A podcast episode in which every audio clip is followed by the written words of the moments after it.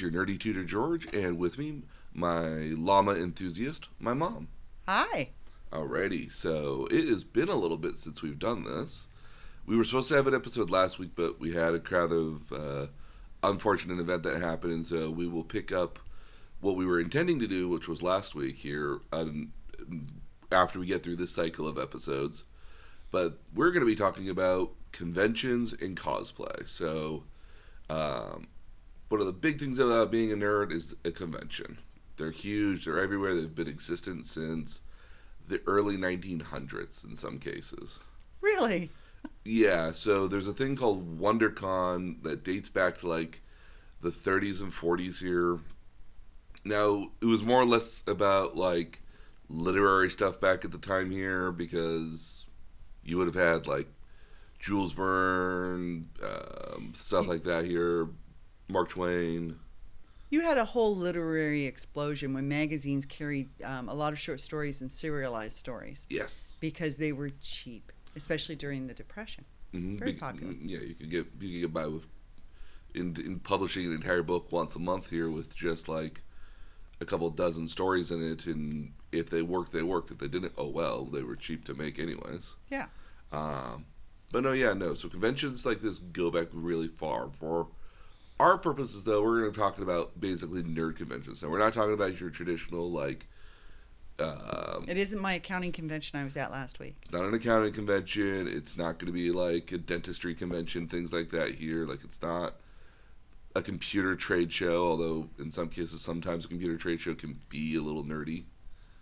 Um, well, I know the Consumer Electronics Show is a big thing. oh yeah, that one was a big deal. Um, no, so like, when I talk about nerd conventions, I'm talking about things like Comic Con, your local star- Bronies. Brody BronyCon. You have, um, in our case here, we have an anime convention coming up here in our local town, San Jose, and then we also have like Comic Con and Star Pac Trek, West. Pac, PAX Southwest, those series of things. Uh, you have uh, Star Trek conventions for a long time were very popular. Now, there's Star Trek conventions. Are there Star Wars conventions? They are not as common though, for some reason. Um, part of the problem here is that there's really kind of two kind of conventions that you have to assume that that kind of exist, and there's no hard and set rule on conventions, but there's two types of conventions. There's the industry-based convention, and then there's the fan-based convention. I actually appreciate the difference between the two. Yeah, so um, the major difference between the two of them here is that an industry based convention is all about selling you on the industry in question. And when I say industry, I mean usually the product in this particular case. So if you go to a video game convention, in a lot of cases here, such as E3, PAX, shows like that here, the intent is to get you hyped and interested in getting the new video games that are going to be coming out or letting people know what's out there. And in the cases of PAX, in a lot of cases, sometimes they're games that are made by two guys in their basement, and this is the first time they're getting to show it off to the world so people can buy it, which is in a lot of cases very cool because the traditionally video game conventions, E3 and Consumer Electronics Expo, are very expensive to get into because they only want the biggest, best people there, and to have like a guy that has two monitors and two joypads to go to go there is difficult. So you're talking about the cost of buying out a booth. Yeah, Yeah. and then but PAX, but the PAX Series event, which is the Penny Arcade Expo, originally was kind of like E3 with the intention that anybody could go to it, and they literally have booths just designed for people who own, you know, that made two video games, two guys in their basement that made a video game, and this is where they get to debut it at, which is this huge stage with thousands and thousands of people that go to it. The tickets for these events regularly sell out at like 35, 40,000 people over the course of a weekend in some cases. Okay, when you're talking about an event like this, are you buying the tickets by the day, or or or are you buying a pack of tickets for several days, or it can differ some days now. Uh, most conventions will offer a daily sort of pass here, and in some Okay. cases, if you are a junior, if you're a, a child, in some cases you might get a discount or getting free. If you're a senior, you might get another another discount. And in other cases, they offer a Friday Saturday edition or a Saturday Sunday edition, or even just like a three, four, five day pass, depending on what it is. Every Okay. convention's a little different, so like Uh, PAX offers a multi-day sort of thing where if you buy all three days, or in some cases four days, you get a discount on all those days at the end of the day uh, when you do it. As where if you do it day it's by bundled. day, It's bundled and it's cheaper. yeah, as where if Okay. you do it day, but in some cases, some people only go for the one day. Saturdays being the most popular day because everyone's theoretically going to have that day off, Okay. which is usually the case here. Um, like Friday, if you're going to go on a Friday, you tried to get the day off here in a lot of cases. Not everybody can, obviously. Okay. So we're talking like this is a nine to five thing. Uh, more like a ten to six sort of thing, but depending Okay. on the convention, sometimes it's could be like noon to six or noon to seven sort of things here. But depending on the size of the convention, there's often not just events that happen during the daytime, but also go into the evening.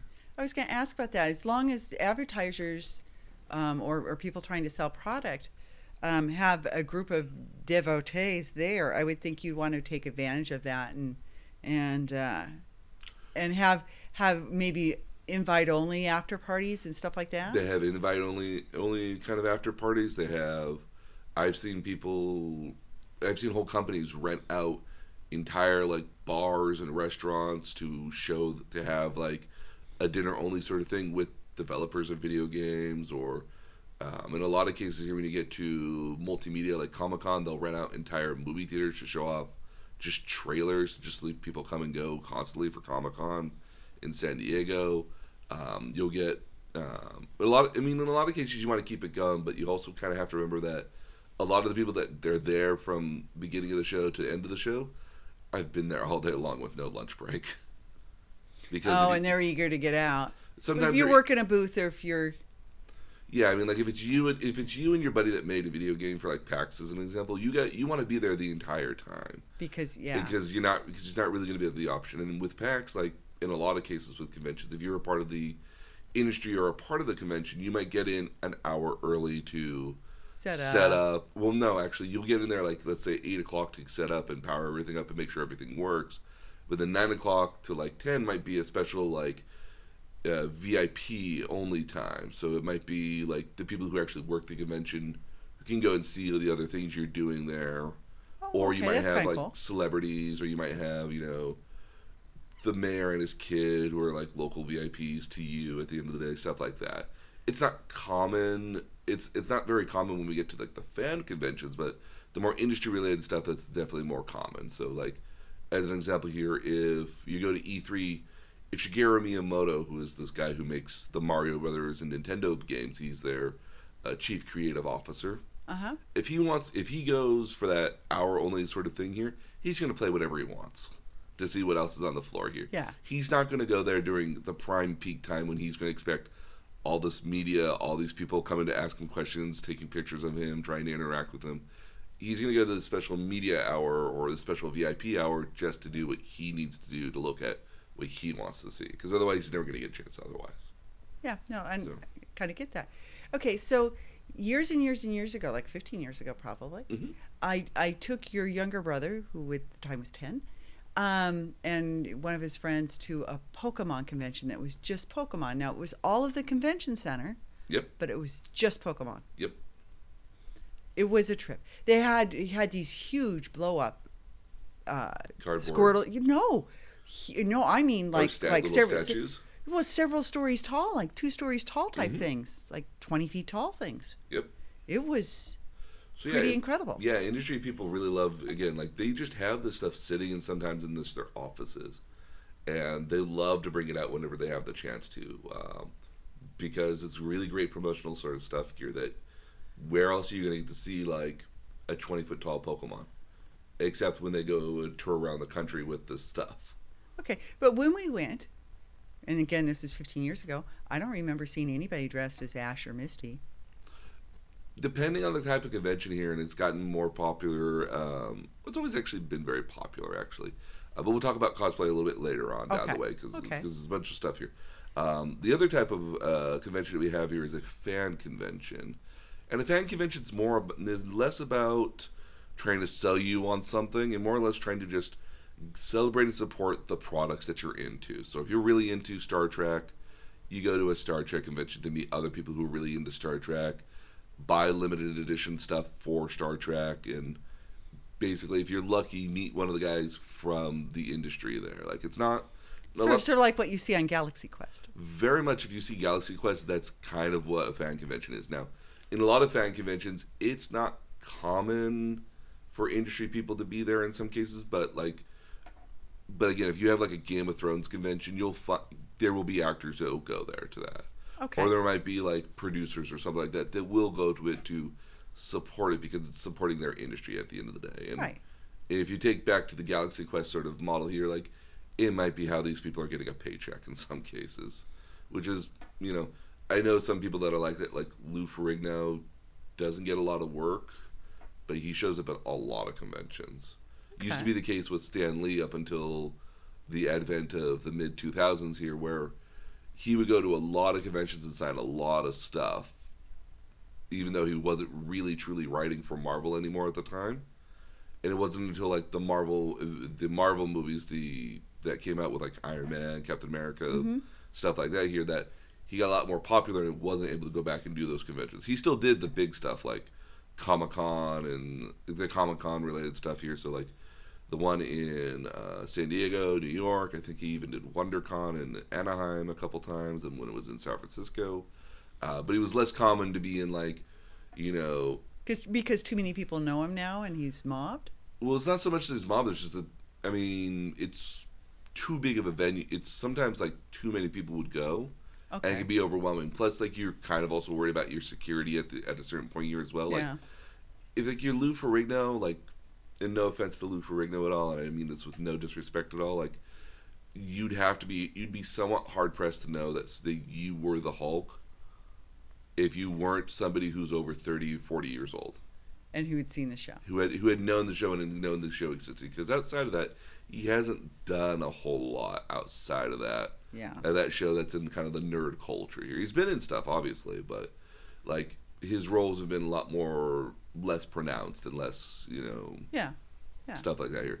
But again, like when you get to a fan convention here, you might have some industry people there to help sell the stuff, but it's more or less a fan based sort of affair. These are generally going to be like your, or the best example I can think of is an anime convention that we have here in the States. So um, when you go to an anime convention here, depending on where it is and how big it is, you won't have a lot of industry people at it in a lot of cases. So you won't have like you might occasionally get the companies that license the Japanese animation here, for example. Um, but you also might get uh, some people that are part of the community, uh, part of the uh, industry here. Like you might get uh, voice actors from Japan, or you might get people who write the stories in the comic books in Japan, or you might get people who are directors or producers or uh, storyboard artists occasionally. so, so uh, from what I gather, then you're talking about names that I wouldn't know, but somebody who was, uh, you know, aficionado, a fan of it, would know. So, like, if you went to a Star Trek convention, you saw on the on the marquee Brent Spiner. Yeah. That's the guy who played Data in Star Trek: The Next Generation. He's been he he's been on Big Bang. yeah. he's been on Big Bang. He memorably made his uh, first series of appearances on Night Court. Ah, He I was remember a that he was like a wow, not necessarily Romanian, but like Romani, kind of like I know I know who he was. You Yeah, know, you no, mentioned it. Yeah. Yeah, I know. It was, it was- it was very funny stuff back in the day. He's got a Yeah. great, great comic timing for him. Um, but like, but yeah, those are somewhat big names. But if you saw like a producer credit, a producer name on there, like unless you were really into the show, you wouldn't know who this was. Yeah. You know, or you wouldn't, or in some cases, you might get the guy that like literally hand built the starships or designed the starships, and that might be a big guy to somebody there. But most Well, people wouldn't cool. know. It'd be very cool, but you might get a lot of people who don't know who that is unless they absolutely tell you. Yeah, you'd have So. to be be into it. Yeah. So, Okay. Um, now mind you, like none of this is like pure in any particular way. Like again, like as I was saying, fan conventions will have people from the industry because it's often in their best interest to promote, help promote the industry, and a lot of f- fan conventions will pay to have somebody come out for it. You know, so we Yeah. have uh, like the Silicon Valley Comic Con. We've had people from the from movies and TV shows come. Like we had a one of the guys who did Doctor Who was one of the doctors. Uh huh. Um, I guess he was the we had the tenth Doctor, who came and so they paid for his hotel and for him to be at the convention for the weekend. So this is kind of like I think when I went to the Pokemon convention, I got signatures for you Yes. um, of of from two two artists. I had no idea who they were, but you you knew. Yes. I, I can't remember them. It's- They're buried somewhere in my closet right now. But but no, yeah. I mean, like you you mean like if you don't if you're just a casual passerby, you wouldn't know who it was. But if you were really into it here, you'd be super interested. Like Game of Thrones conventions are starting to pop up here here occasionally. Yeah. So if like you met one of the guys, it was like one of the producers or one of the writers on it, or one of the director of CG for it here. You like and you and you followed the show distinctly. You'd be like, oh my goodness, he's the guy that made sure the dragons look like dragons. Well, I I stayed in a place that was used for filming for season two in Morocco. It was very cool. Um, so yeah, I mean, like these are kind of the conventions that you get here in a lot of cases. They're a broad range. Um, one of the conventions we're leaving out here is like a Magic the Gathering or a board game co- uh, convention here. Like okay. you have like there is, and I, I kid you not, there is a convention for people who play Monopoly. I have actually been to a Monopoly convention. Oh, okay, sorry. So this is not This yeah, when I was nineteen or yeah nineteen. like these people are the intentions of the rules. Yeah. Like these these are people that like house rules. We don't care about your stinking house rules. We talk we talk real Monopoly. Like Yeah, yeah. No, I I played and I played in a tournament and I actually went went two or three rounds. Um, it was in Los Angeles and um, yeah, no, you you you're not you have to land on go. So um, and and going to jail is a good thing. and going to jail is a good thing. Yeah, it it was the rules were were different than as you said house rules. Yeah. So Magic the Gathering, I think, is the most common, more board game related sort of thing that comes up more Well, frequently. what about D and D? D and D? D and D has conventions, but a lot of the fun of being D of, of, of Dungeons and Dragons for the most part is often the house rules kind of thing here. Like you can be super serious with the rules, and other people can be far more lax with the rules and use the books as a guideline of how this is supposed to work. Well, there's a Dungeons and Dragons meeting every Saturday night at my house. Um, I, I'm not the participant, but um, and and they're drawing creatures Yep. Some on, again, on, on some graph peop- paper. Yeah, Some people draw creatures. I've seen some people who they're tr- making things. They're talking about personalities that they Mhm. give it. Yep. It's it's interesting. Oh yeah. No. I, imagine an entire convention of people doing this. Oh my goodness. Yeah.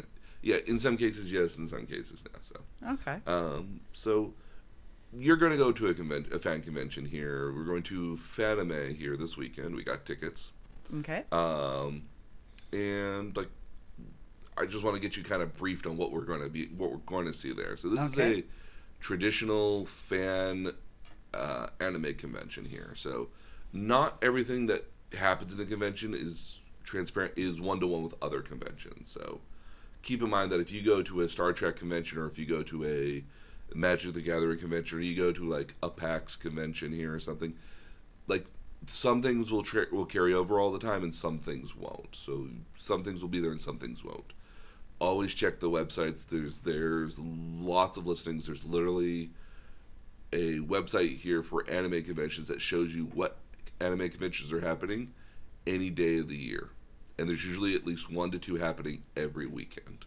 Really? Oh yeah, throughout the again, and it can be as simple as a thousand person convention with a thousand or two thousand person convention in some cases, like just like a trade like a banquet hall in a in a Marriott or something.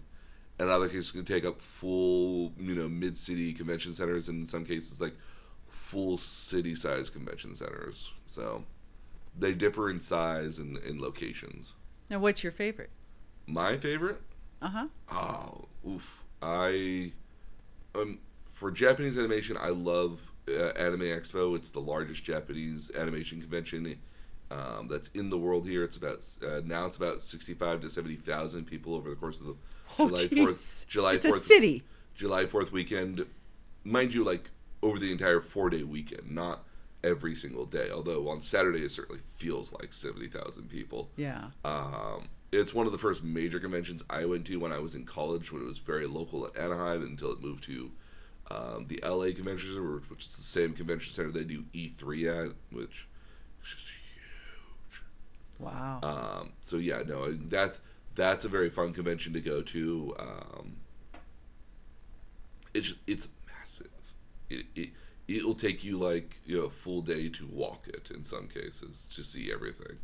Okay. Um, but then you have, um, but then I've also had a lot of fun with the uh, Penny Arcade Expos. There, I've gone to both South and the one in uh, Seattle, which is uh, formerly known as PAX Prime. Then I'll just call it PAX West. okay. Um, those are a lot of fun because you get to see a lot of um, video games that are going to come out here, and you can, a lot of cases, you can go and play them and interact with them. The lines for it are atrocious, which is often why I don't play a lot of the big ones. Okay. Um, but I like it because they also have a lot of board games instead of for um, casual hangouts. okay. So you have a lot more um, ability to, especially when you get to PAX South.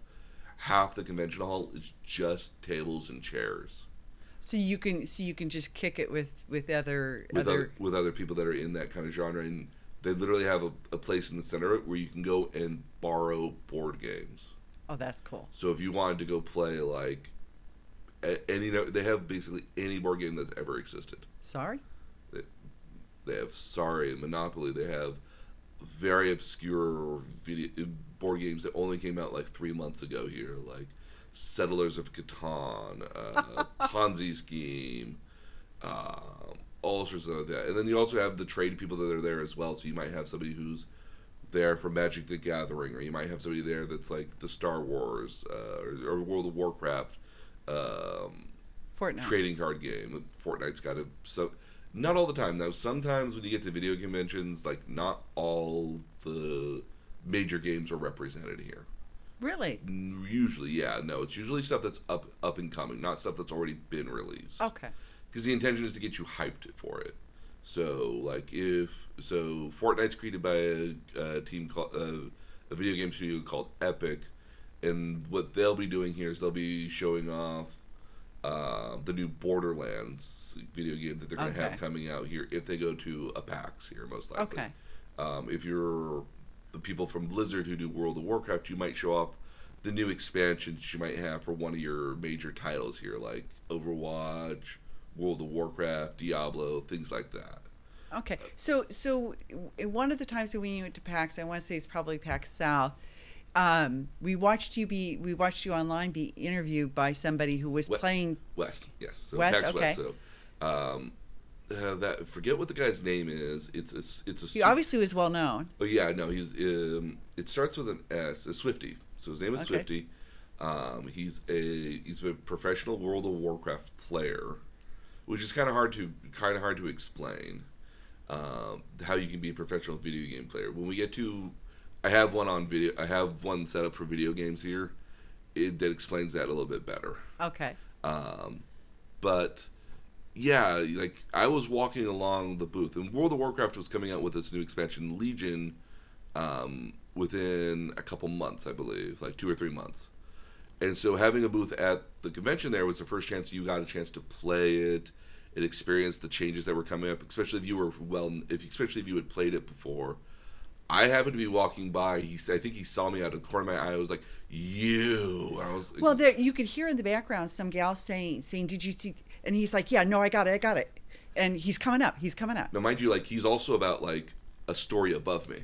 Well, 'Cause yeah. The way, the way the booth was set up here, he there was a second level to the booth here. That's about another like ten feet up. That's just a play area for him and other like VIPs to come up. yeah. And so like he saw me, it was like you, you, you, and they like they stopped me and was like you got to come up on the stream. You got to come on the stream. And was like, and I was happy to come up on the stream, and I was trying to be in full character the entire time because part of me is like, okay, I know who this guy is. I don't follow him at all, but I also don't want to like go off and be like, you're a paladin player. You're not that important to me because I'm a warlock player, and I'm just like, like paladins can go like eat my left foot. Well, but well, but I thought it was nice that you were in character because I mean, what he really wanted was he wanted me to be in character. Character, he yeah. he, yeah, and that's and so um, so yeah. So this, what we're talking about here is I dress up as Doctor Robotnik from Sonic the Hedgehog, and I have a Sonic the Hedgehog puppet that I walk along with as well, and I will shave my entire head to do it.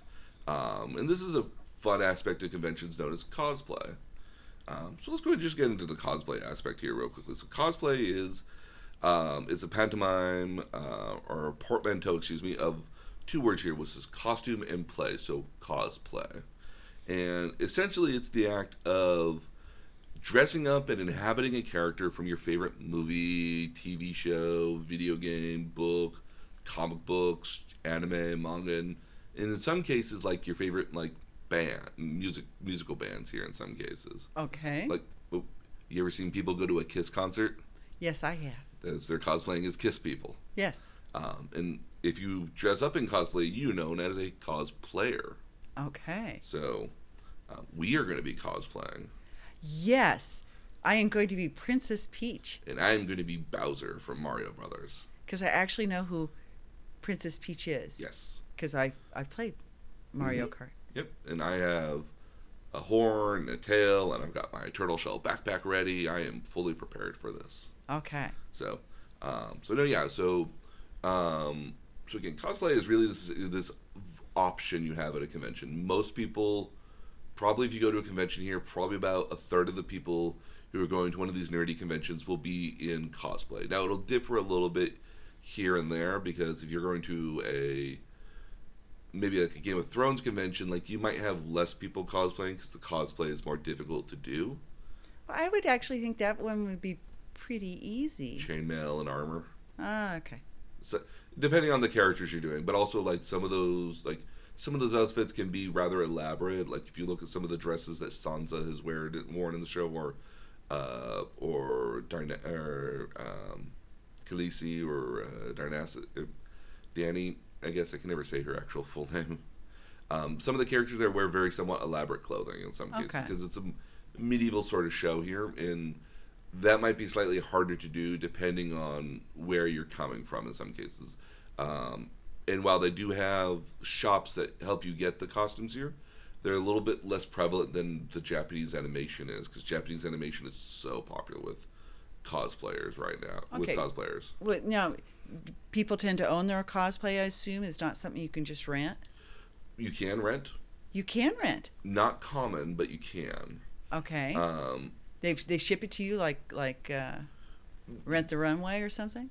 well, what you do is you go to like your traditional costume store that you might find in your local area. Uh huh. um, and sometimes they have anime costumes or cosplay costumes there. Mind you, keep in mind if you're going to Halloween, you're a cosplayer for Halloween. Yeah. So like sometimes you go there, you get like, especially if you're doing something from the West here, like you get um, like a witch's costume or something like that, or like a Superman costume, like and you go take Yeah. it to the to the convention here. Yeah, you're cosplaying and you're renting a Superman costume essentially, or a Batman costume or something like that here.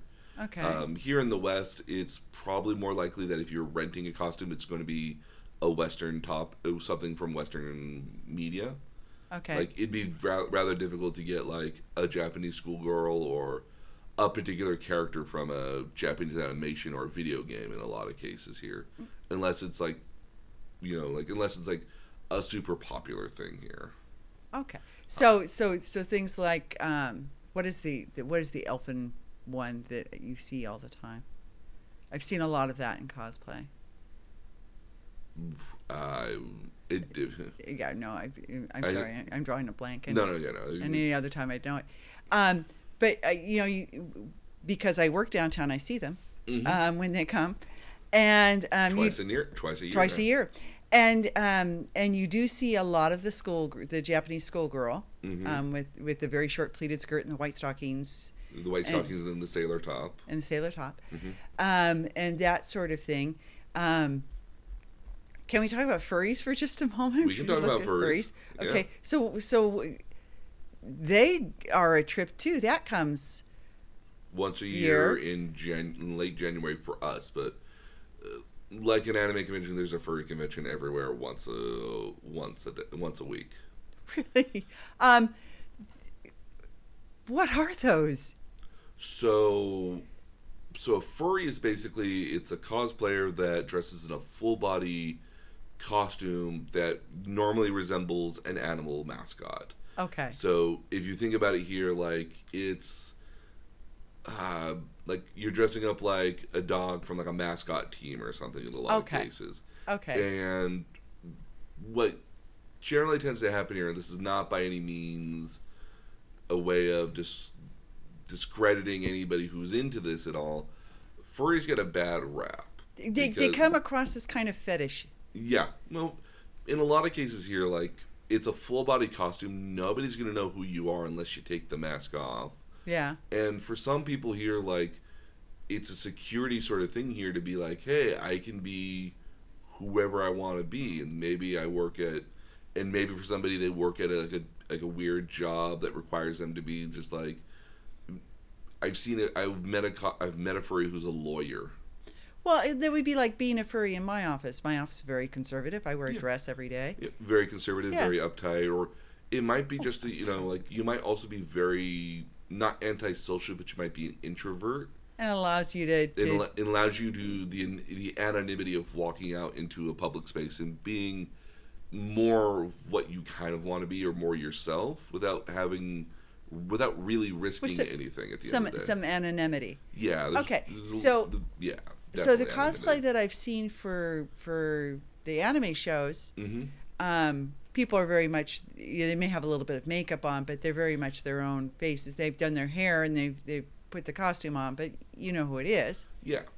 Okay. Yeah, no. For Jap- for most conve- for most cosplay here, like, we, unless you're a professional cosplayer, you won't see a lot of people doing going way over the top for for their costumes, unless like you're really into your costume. Like, if you are dressing up as a character from, let's say, Overwatch, which is a very popular game here in the West, Uh huh. um, you might spend a lot of time making sure your costume is right and making sure if you're going to be walking outside there that you know if you're one of the female characters your makeup's going to look spot on your wig's going to have all the right hair pieces in, intact um, especially if you've got a costume that's got wings armor prop weapons stuff like that here like you're spending a lot of time for somebody to look at you and you're going to go through a lot of effort to make sure that the the like eight hours you're gonna be wearing it, that everyone's gonna be looking at you and making sure you're like perfect set kind of shape here.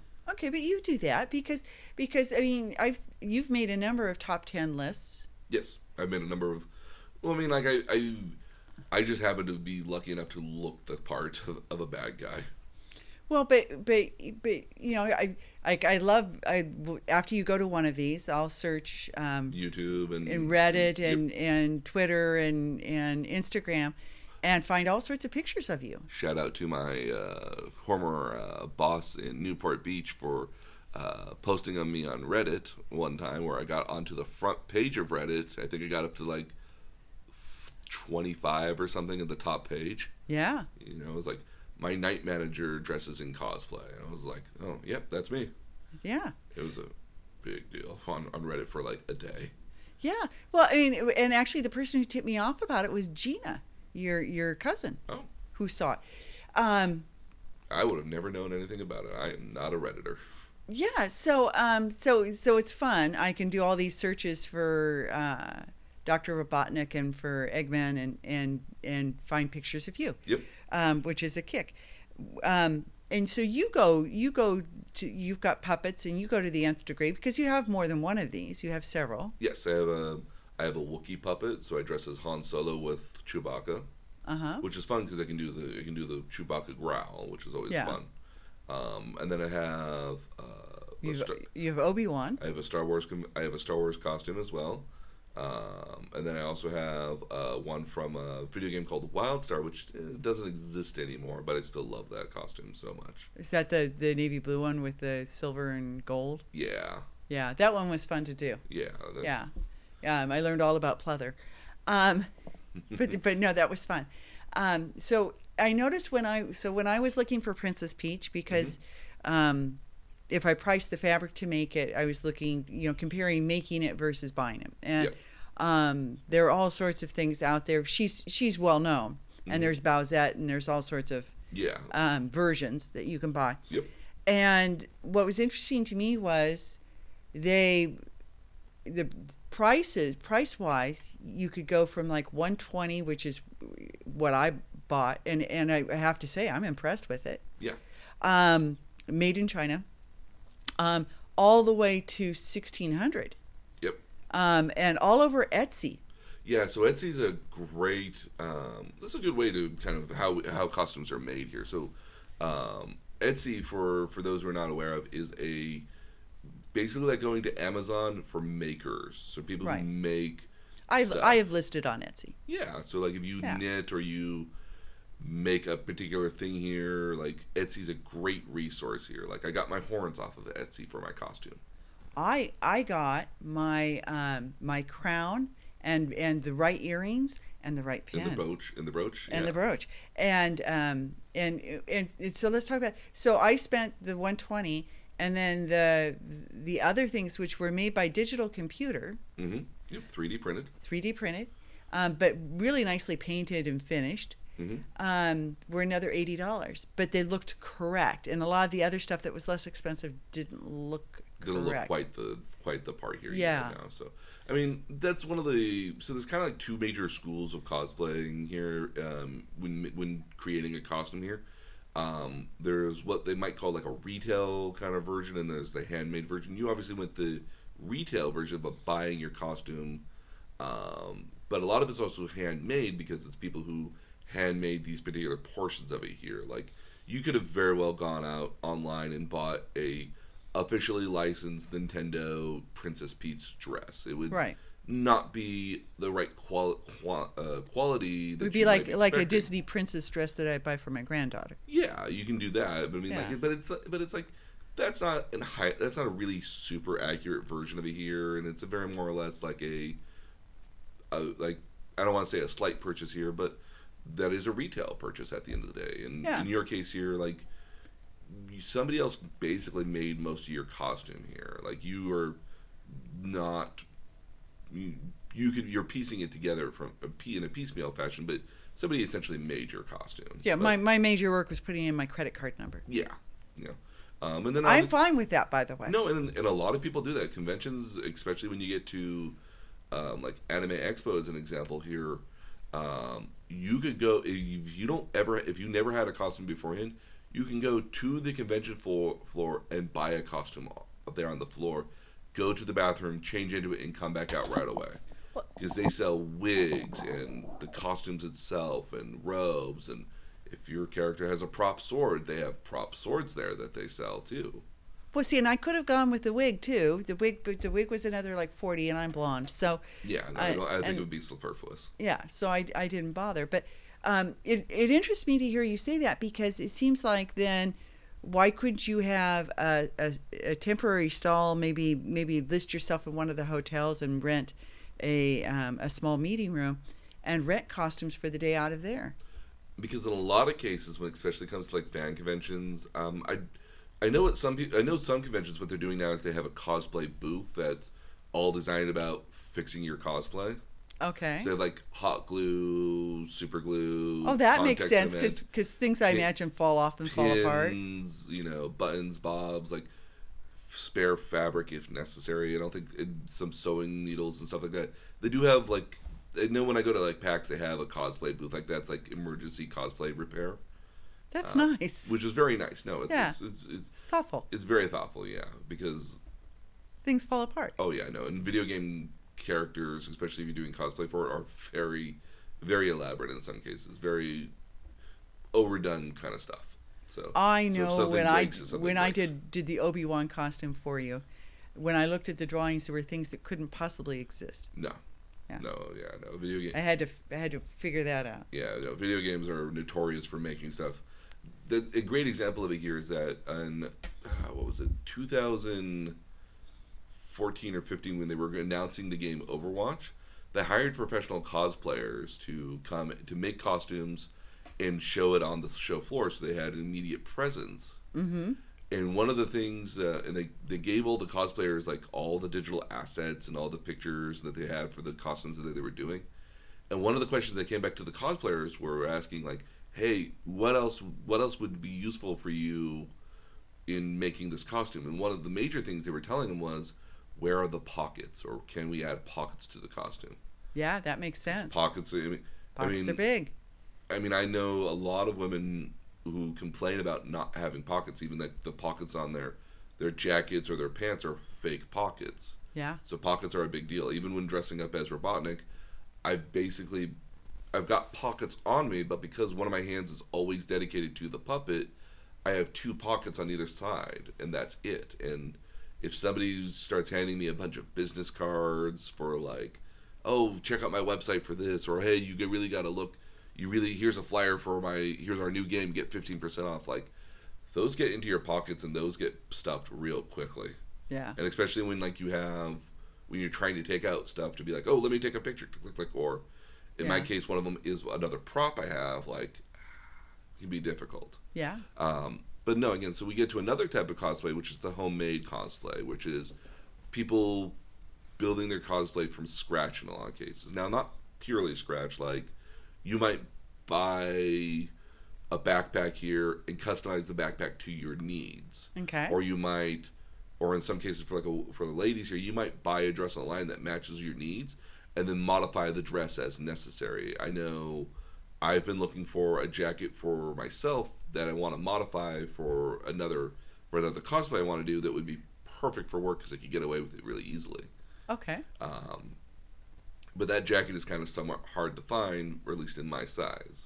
Okay. Um, but yeah, I mean, like most, even the homemade cosplayers are not people who make their own cosplay are not doing it solely alone. You might have some people that just build their entire costume out purely on their own uh, materials, but most people are still buying stuff, you know, from retail shops to do it, and just not specifically this item for like a for that character. But in some Well, I- cases, yes, If if I well, so if I made my dress, which I could have done, yes. um, but there's a, a lot of gathering for that thing. There's a lot of gathering. There's a lot of like little pieces. There's a lot of different colors. Well, and there's the pleating down the front. Um, and, and so I, I just figured if I could, eh, since the materials would have cost me 80 or 90, Mhm. if I could buy it for a reasonable amount, which I, which I did fine. Yeah. But if I had made it, I still would have gone on to Etsy, to get the crown and the, the, other earring, stuff. Yeah. the earrings and the brooch. oh no, absolutely. Because you don't want to go to all the effort of having the costume and then not have the details right. absolutely. Yeah. No, yeah, no. Again, I'm notorious for doing that for some cosplays here as well. Like again, like Well, Michael- swords and belts and yeah. All Well- those things. Well, I mean, like when you get to, I mean, unless it's a very popular sort of thing here, like a lot of the stuff you're building yourself. Okay. I, I one of the one of my one of my pet projects I really want to do here. Um, or I have two pet projects. I want to make a I want to make a wizard staff. okay. I would love to make a wizard staff out of like wood and foam here and have it like light up and everything. I've got an idea. cool. I've got an idea for a book that when you open it up, it lights up as well when you open it, and it, like has different colors and LEDs that kind of swirl back and forth to make it look like you're casting spells from the book. That'd be cool. Um, that one I sourced if I did it would probably be about eighty to ninety dollars. Yeah. But that's like but that's like a pet that's a personal pet project for another time. Okay. Um, and then the other one I the other one I really want to do is I want to get I want to make a foam sword, a big foam block sword uh, with a wooden shaft down the middle for support, but I want to cover it in zip ties. Oh. So uh, one of the things when it comes to props at a convention here, especially if you've got a weapon or anything that's lar- that's bigger than a foot here, you have to in most cases for conventions get it approved. I can understand that because you could be doing all sorts of wounding. Well, mean, not even so much wounding, so much as that um, it's got to be something that's approved by the convention, and you might, ha- and especially when you get to the nature of do they have a, a check room if you're not approved that you can leave it in? no, some do, but most don't. Like if you go to like Anime Expo, they have a literal luggage storage area where you Okay. where like like like you're going to a hotel and you drop off your luggage and you have a ticket and you come back and you pick it up later. That does exist at Anime Expo. It's usually sponsored by one of the companies, usually. Right. but- Yeah.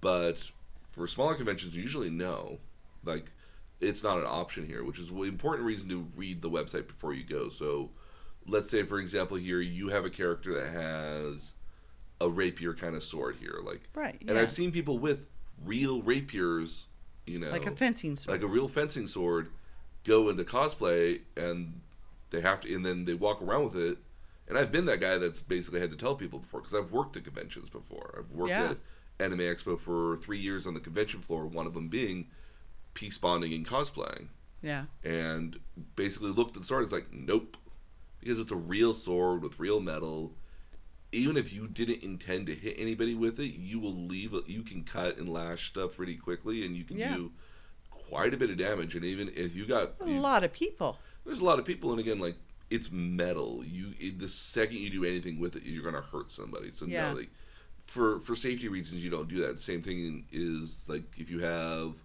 a staff, you have to get that peace bonded because that's a you know depending on how tall it is, that's a five or six foot long you know striking instrument that you, Yeah. if you wind up, you can get a really good shot on somebody. Yeah.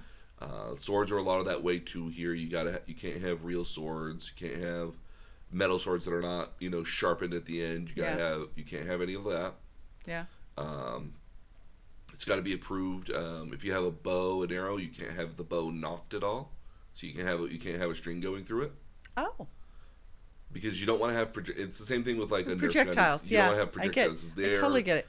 They're unknowns at the end of the day. When they fly, who knows See, what's going to happen? see. I would, I would think you just take away the arrows. well, no, because you want to have the arrows to cosplay with. I've actually oh, okay. because if you're So you don't have the string on it, but you can pose with the arrow. Yeah, so you, can, you look like you do it. And I've actually seen a person who makes bow who makes bows that have basically a have like a little wrench on the backside of it, so it looks like when you pull the wrench back, the arrow the arrow arms pull back. So it looks like you're fire. It looks like you got an arrow. in So there, it you just can't tenses. It, the the it bow tenses. It, it puts the bow in tension, and you can't see if it's going out there at all. Okay. You can't see the string at all, but you can pretend like the arrow's there. Essentially, Okay. you know, I've seen Got that. I've seen that before for Zelda cosplayers. It's Zelda was who I was thinking of. yes, so Zelda. Yes, He's, Yes, I see a, see a lot of Zelda. Um, uh, one of the other things that's very popular, obviously, with more Western stuff here, are guns, props. Those are generally within reason. Like you now, so Yeah. you can't bring an actual firearm to a convention. There's no way that's ever going to be allowed. Okay. Um, you really they don't even like you bringing airsoft guns either. Obviously. Okay. So, um, so, so no no nerf no no nerf. Uh, Now, now you can have a Nerf gun if it's de- if the gun is deactivated. So if you've taken out the spring from a Nerf gun, you can carry around a Nerf gun with you. And a lot of people will use, and again, like if we go back to the homemade cosplay here, a lot of people will start with a base of a Nerf gun and build onto it here the the weapon they need here. Okay. So like if you're a, so if you're like a sniper sort of character or something, you might take like a Nerf gun and build off of that to build so, your so, we're, so we're like taking model magic uh, clay and and doing stuff with foam blocks and Yeah, kind of gluing okay. it on here and then sanding it down, dremeling it down, painting it, adding bobs and boo- bobs and wires and all sorts of different stuff to it, Okay. repainting it and then weathering it, which is hilarious. I always find weathering very fun and interesting. Well, I had to weather fabric for you. Yeah, I know. Weather weathering is a weird bit because like it's one part like really really difficult, another part like whatever. It's kind of fun to be destructive, actually. It is Um, Yeah.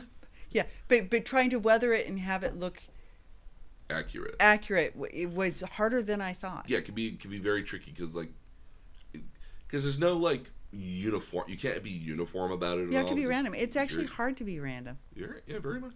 Yeah. Um, one of my favorite little props that I have here is if you look in the corner there, I have Thor's hammer. I have Mjolnir, and that's a legitimate like that's something you can buy from Marvel here, but it's a legitimate like one to one scale size the actual hammer. How heavy is it? It's not that bad. It's only maybe like uh, maybe three or four pounds. So you could bring that in. You can no, that's it's, it's specifically designed for it. Okay. It even has a bill. It even has a, a a feature here where if you push a button you and you say the name of the Thor of the weapon or or you say Thor on it, it glows on the front of it here. So it's very cool. It's it, it's designed for cosplay. It's designed for For co- for yeah. cosplay. Same Yeah. thing. They have uh, Iron Man's helmet that exists out there. Uh, my Infinity Gauntlet is can be used for cosplay here as well if you're going as Thanos. Although obviously you want it's a very big hand and arm, so you might want to Yeah. have a similarly large size hand on the other hand too Yeah. to be proportional. Yeah.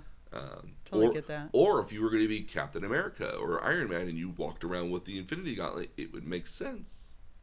It's oh, It would now. It would now, but, but like you could. But again, if you were like one of the superheroes, you could have that there as an example. Okay. Um, when you, um, so yeah, but like prop weapons here are are a cool thing to have with you because they add a lot of cool dynamic to a costume. But Yeah. be careful because like in a lot of cases here always if, if ever in doubt read the read the convention's guide for that because they do have guides on cosplaying here like what's more commonly coming up here is that oddly enough this is a weird this is an interesting thing in japan japan doesn't have as much of a taboo with Nazi culture as as everywhere else does. Well, yeah, they fought on the same side, sweetie. I understand that, but even but again, keep in mind in like Germany though, like Germany, no Nazi stuff is allowed whatsoever. But in Japan, you get some, you, like they don't consider it as much of a taboo and everything. I guess 'cause Okay. they're somewhat unrelated to it for the most part here. Like they So they're more tolerant of they're it. more tolerant of it. There's literal shows that have very much Nazi imagery in it, but not outright Nazi related. Well, but and- it's interesting because one of the symbols in the Buddhist church does look like a, a swastika. Yeah, it's, it's actually meant, it's a actually meant for peace. Yes. Um, But you you see it in front of temples, and you're and, and if you you're not aware of it, you're like, what is that? Yeah, Yeah. Famously here, um, there's a Japanese animation known as Bleach, and the character's sword has that symbol has that symbol in the um, in the cross guard for it. Okay. So like, it's very distinctive there, and you're just like, oh, well, that's not a swastika because it's going the opposite direction. Direction. Yeah. But it's, but if you didn't know otherwise, you'd be like, whoa, dude, like, why is our lead character having a swastika on his thing here? Yeah. Yeah. He's, he's got he's got bright orange hair, not blonde. So, um, but no, some conventions are not allowing cosplay like that anymore Okay. because it's considered hate speech and they don't want to offend anybody here. Conventions are very much about everyone having fun together and they don't. And we're wanna- not dressing up as the KKK either. No, no, no, no, no. I mean, Yeah. A lot of time, again, like stuff like that here, the conventions have every right to basically turn anybody away for any particular reason. Yeah. Conventions are conventions, especially when it comes to that, take that stuff very seriously here. Like Well, for everybody's safety. so there was a recent show called Tanya the Evil. It's a cute little show. It's very funny. No, no, that's- funny is not the right. It's very interesting um, Okay. of a show, but it A has little, a- little dark. it's very dark. It's got the lead character is in an army that's very German Nazi esque, Uh huh. and that cosplay is not being allowed at this convention here this year. Oh. There's and I've seen other conventions that don't allow it either. Okay. for for reasons of trying to make sure that everyone's kind of on the same page um, with that here. Um, It's Top- interesting. It is, Yeah. but I mean, No, I, I get it. oh no, it, it makes perfect sense. Conventions are all about everyone getting together here. Yeah. Um, when you get to the presentation of your costume here, like you're inhabiting the character, so you don't have to have all the same mannerisms as the character, but you do have to have. You have to kind of like know maybe a line or two that the character says, or you got to have a pose. You always got to practice your pose. Um, you got to have a little bit of an action that you do here because back in the day here, if you were in the early 2000s, you know, camera phones were not a big deal. So everybody who had cameras had either professional cameras or like I did had the little like you know 30 shot you know disposable camera that you took Yeah. back into the into the shop later. You took back into the Yeah. You took to the, yeah, yeah, and had had developed. yeah, and but now people have cell phones and a lot more ease of access to pictures and videos.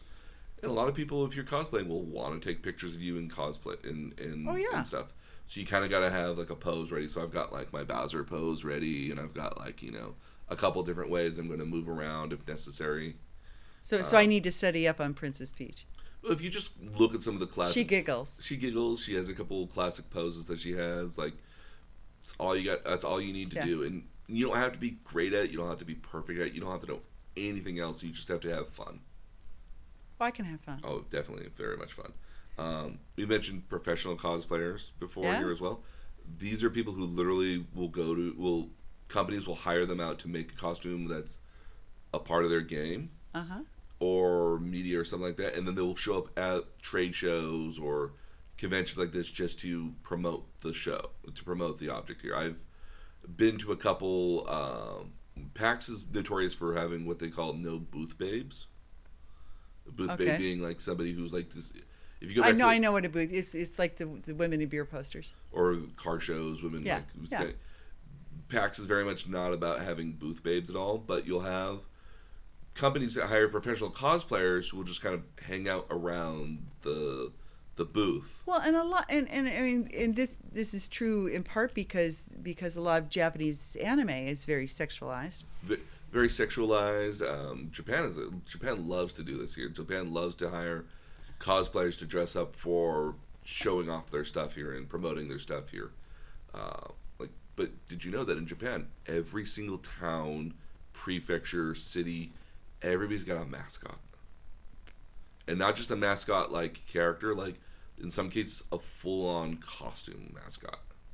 Well, that's kind of cool. Very cool. Yeah, no, again, uh, um, we will see it. We will. We, I will point them out when we get there. Okay. Um, so you know, so you have professional cosplayers. Um, you've got people online who, like, I love Volpin Props because he goes through all the little details of how he makes these huge weapons for cosplay and Oh, that's stuff like kind of that. cool. Very cool. Um, Yeah. There's a professional cosplayer called uh, Kiyumi, Kasumi or Kiyumi. Uh huh. Um, she's actually Swedish oh. and she's done a number of video game inspired uh, stuff here and she's got an entire like her basically she's got an apartment and the entire upper floor is this expanded base is this entire expanded like uh, attic that's just her entire cosplay room to to build costumes It's That's pretty cool. it's really cool yeah no but and she goes through all the steps she goes through that makes it you know when you see the steps it's like i could do that and then you get in hand it's like i need a lot more practice before i do this so Yeah. yeah Oh yeah. um, but let's talk about some interactions with cosplayers because this is Okay. kind of a key thing here that you got to keep in mind that There's an etiquette. there's very much an etiquette for cosplay. Okay. Um, it, as a cosplayer, your etiquette is basically to try to inhabit the character, not to be Right. offensive or offend anybody, to just be yourself, to be, enjoy yourself and be the character that you are. But when you get to the flip side, if you're a person that's looking at a cosplay or interacting with a cosplay, there are some etiquette rules. Like one of the first thing is always ask for permission. You want to ask for permission for anything from taking a picture. You always will get a lot of people just come up to you, can I take your picture? And you'll say yes or no. Um, if somebody wants to high five you or hug you, or in some cases have a photo with you, like permission is a very big deal because there's some people who cosplay who don't want other people in the picture because they either they, they think it ruins the the costume in of itself or they don't like or they're they're afraid of having somebody else near them especially if you're a female cosplayer Well, if you're in one of these sexy things, you certainly don't want a guy's hand on your ass. a hand in your ass or maybe even on your shoulder or on your arm you know like yeah. other people in some cases in other cases it might be that i don't want anybody near me because my costume is very fragile Yeah. and might break it, and is broken earlier in this convention and i Yeah. don't want it to break down here literally in the middle of the convention Yeah. floor and not have a good costume for everybody to wear to show off like there's a lot permission is a very much an important thing you know and it's very important that you that you ask beforehand um, to take a picture here now if everyone's kind of like taking a picture at the same time and they're still posing for you that's fine but i mean like feel free to ask feel free to be asking for permission as much as possible Okay. um, and expect for when we go cosplaying for everybody to ask can i take your picture okay. and the answer can be no. The answer sometimes is like, no, I'm in a rush to go get somewhere, or no, I really have to go to the bathroom, or no, my costume is literally falling apart. Can you pick up that gear that fell off the ground over there? Like, I've met, I've met that. I. I still like the idea of the booth to fix yourself. they're, they're Super glue and hot glue. I mean, super yeah. glue, hot glue, needles, threads, bobby pins. You know, Oh, it makes perfect sense. it, it it's a great little element, and especially if it's sponsored by somebody, it's Yeah. it's I I'd go to that website anytime. Especially in some cases when they go to the big conventions, they're sponsored by cosplay websites. yeah. Yeah, you that know. makes sense. Um, cosplay is about inhabiting the character, but you are not the character. Okay. Some people have a hard time when they see like their favorite cosplayer, when they see their favorite characters being done as other by other people here. They tend to for, sometimes forget that you're not Princess Peach, Okay. or you are not, especially if you get to women who have a more slightly more scantily clad kind of Yeah. costume here. Yeah. Or you get a character that might be kind of, you know, scantily or slutty or very much kind of like, you know, very risque. Like, the person dressing up as that character is not that character. I would think the issue would be if you were a bad guy. That well, because because you're not the character and you didn't do the things the bad guy did. You're Mhm. just play acting for the day. And I I would that I think that would be my concern. the other one you might get the other one I've seen a lot of the time, and I'm a little guilty of this from time to time here in my own mental thoughts here as well, is that if you see a character you don't like, you immediately don't like the cosplayer or the cosplayer. Oh, the person inhabiting it. Yeah. Yeah. Because they're inhabiting the character here. Like if you see a person like my favorite example is if I see a lot of people who go as like as this character named Luffy from One Piece. It's basically a guy in a red vest and blue shorts with a with a hat on. All it takes is just a little little like little mascara, little pen or some little uh, Yeah. pencil here to just make what looks like a little like cut along the eye here. It looks like Okay. it's been stitched up. Like it's a very very easy cosplay to do, and I'm always just like, that's so easy. Couldn't you have thought of something else, or couldn't you have done a different version of this character that wasn't quite so easy? And I I've been guilty of that before, thinking, oh my goodness, not another Luffy player. Oh my goodness, not another Naruto. Like, because they're they're so prevalent in some cases here, but you you do have to remember, like n- in some cases, this is what a cosplayer could afford. This Yeah. is what a cosplayer could manage. or or had time and they decided at the last minute to come and Or and so this is what they could kick together. or this is what they think is enough. Everyone's got a different, you know, I've seen some people who basically get an Amazon box, cut out the holes in it, and then write like Gundam on the side of it. I, in a lot of cases, I think they're being ironic, Yeah. but the first guy wasn't. The first guy wasn't being ironic. The first guy was like, "Look, this is the costume I could afford. It's a box. That's how much. That's how broke I am going to this convention." And some people are very broke when they go to these conventions, because it takes they spend everything to get to these conventions. well, yeah. By the time you've paid for airfare and and all, Yeah, I mean, if if you're gonna if you're gonna travel, a lot of people will stay very local within an hour to two hours drive. It's one of the reasons like I only went to Comic Con because it was an hour away. If it were if it were anything more than an hour and a half drive from LA to San Diego, I wouldn't have done it. I mean, but even when I go to like Penny the Penny Arcade Expos, like there's a huge fee in going into it, and that's basically my vacation for the year in some cases. That's me going. That's because again, like that hotel room is you know two ninety nine or hundred or two hundred dollars a night in some cases. Yeah. It's a hundred. It, might be anywhere from a hundred to one hundred and fifty dollars each way to get back and forth. yeah. And then I still got to remember. Oh, I've got to eat. Oh, I've got to. I got to walk to and from the convention every single day. Oh, I need to have my costume and everything. Like Yeah, you're having to check luggage. It's not like you can you can carry that on. no, and in, in my case here, I have a really really big duffel bag just designed just to carry my costumes. Yeah. It's huge. It's like Yeah. uh, it's like the ones we used to take backpacking with us. Oh yeah. So those that's awesome, and it's got wheels. So I'm so happy. But every single time I go, they're like, "Yeah, you're gonna get charged an overcharged, oversized fee." I was like, "Totally knew it." Yeah. It's like, Yeah. "Oh, this is over fifty pounds." Like, uh, all right. So, um, another one, big one here, and this is a big. You, this is a big thing you'll see at conventions here. It's called cosplay, and it'll have like a dash sign equal slash equal Uh huh. consent. Cosplay does not equal consent. This goes Oh. back. This goes back to the whole um, harassment sort of thing here that they anime conventions treat this very seriously because it's been an issue that's been uh, this has been a somewhat of an ongoing issue for many years at different conventions where cosplayers get um, harassed by convention goers for inhabiting a character whether intentional or not again if you're dressing up as a character and i'm trying to think of one um, let's say and I'll, I'll have to find a picture of it here uh, there's a character named Revy from black lagoon her Okay. basic entire entire almost entire outfit is a pair of really short uh, denim hot pants Uh huh. a black sports bra and a, uh, a gun holster over her a gun holster and a pair of guns and in combat boots that's Okay. the entire cost that's the entire costume here and she is a very sexualized character Yeah. um, in the in the series here. Um, and so there's been people in the past here who, you know, have seen the character here and are very much of the notion here, like, oh, she she's dressing up that way for me. It's like, no, she's not. She's dressing up that way for herself.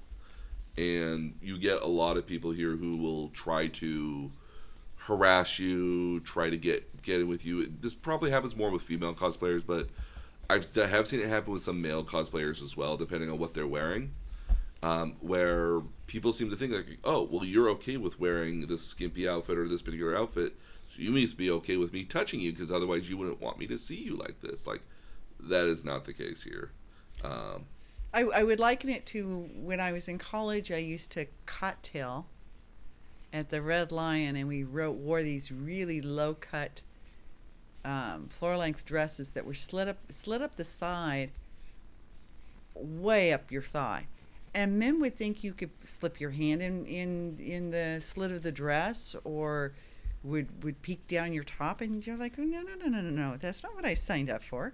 No, yeah, and again, that's and that's the thing here. Like cosplayers went there to dress up as the character. They didn't come there to to basically um, be your um, Your your fantasy. no, mm, you know they they came there for themselves, and Yeah. to assume as much here would be wholly unfair to them and very much um, unfair to you at the end of the day because it's not what you're expecting. And so this is this is basically the character I'm talking about. Oh yeah, well, like, yeah, flies unzipped. Yeah, Yeah. I can see where that's going to happen. Yeah, no, again, like Yeah. that's it's a very sexualized looking character at the end of the day here, and that's In a sporty kind of way. in a sporty way. No, yeah, she's very much a tomboy at the end Yeah, of the day. That's, yeah. You definitely that- it definitely communicates that. yeah. So, but yeah, but again, I've seen characters much much more scantily gra- dressed here because people have the chance to make it. They will. Yeah. Um, a, a great example I've seen is um, people who go as as as uh, Playboy bunnies, but as Yeah. characters of Playboy bunnies. Like I've seen the Avengers as Playboy bunnies, which is hilarious. I find so like it's a fe- it's a person who's cosplaying as So, Tony so, Stark. so we're Captain we're Captain Marvel as a Playboy bunny. yes. Well, okay. So I noticed when we watched when we did our anime episode, and I watched hmm anime, there were a lot of bunnies. Yes, bunny. Bunnies are bunnies are. You watch the show called Bunny. Senpai doesn't Bunny- dream of of, of Uh, bunny, bunny girls. girls. Senpai. Yeah. yeah. Like Japan's one of these things where like they take a lot of their notions from the West. Like they weren't doing a lot of animation until they saw the West doing a lot of animation. So people like um, Walt Disney, Warner Brothers, they weren't doing Yeah. they weren't doing a lot of animation until they saw the West doing it. Um, the West says that Playboy bunnies are very sexualized and very pop, uh, very sexual. Yeah. Japan was like, yes, they are. Yeah. You know, oh look, there's a maid. That's really cute. The maids are maids are super cute. Damn right they are in Japan. Yeah. Maids are eh, maids are very popular in Japan. Like Japan takes a lot of. It, oddly enough, Japan takes a lot of its cues from the West when Do it we comes. do we to, get to dress up in Japan? We're I'm working I'm I'm working on a place where you can wear a kimono. Cool. And there's a festival we're going to as well. Oh, very Uh, good. Uh, oh, festival. I like festivals. Oh yes, no, we're going to we're going to a very big festival. Oh, cool. Um, back to cosplaying here. Yep. Don't monopolize a cosplayer's time. They got to move on. They got other people waiting to take pictures. They have other people wanting to take pictures. They want to maybe move and see more of the convention, or maybe they're maybe they've been in a pose for a long enough time. I mean, if you want to come up to a cosplayer and ask them like, "Hey, that's a really cool costume. How'd you make it?" Some people will be more than happy to to, to answer that. You know, like some people won't. Like, Okay. You know, I, Fair enough. dressing him as Dr. Robotnik here, a lot of my favorite times like, how'd you make your coat? It's like, it's made from 100% hedgehog. It just doesn't breathe underwater because Sonic the Hedgehog doesn't breathe, Breathe underwater. underwater. He actually drowns fairly frequently in water. Okay. Or, or the notion was it's water resistant. It just doesn't breathe underwater. And that was always fun for me. Or people would ask me how we made how I made the puppet, and I would go into describing how I made the puppet, especially the spines in the back because they're individual spines, like and they're meant to model like the video game character. We Yeah. got a little statue and I basically put blue painter's tape on it and then cut the and then pulled the painter tape off and used that as a template and just blew it up. Yeah. So, So- don't so don't like monopolize the time is what I'm So saying. So what are the issues you've had when you've been in cosplay? Because you're you you do the cosplay very successfully. You have a number of costumes that are really cool. Oh yeah. And and as as I mentioned earlier, you frequently end up on the the best of show hmm uh, list. So what problems have I you actually have an award for best of show. Oh, that's so cool. Yes, from Crunchyroll Expo. They saw me and was basically like, "You, you look like you're a good cosplayer. Do you want to be in our masquerade?" It's like I've never been in a masquerade before. I will do it, and I was very, very popular.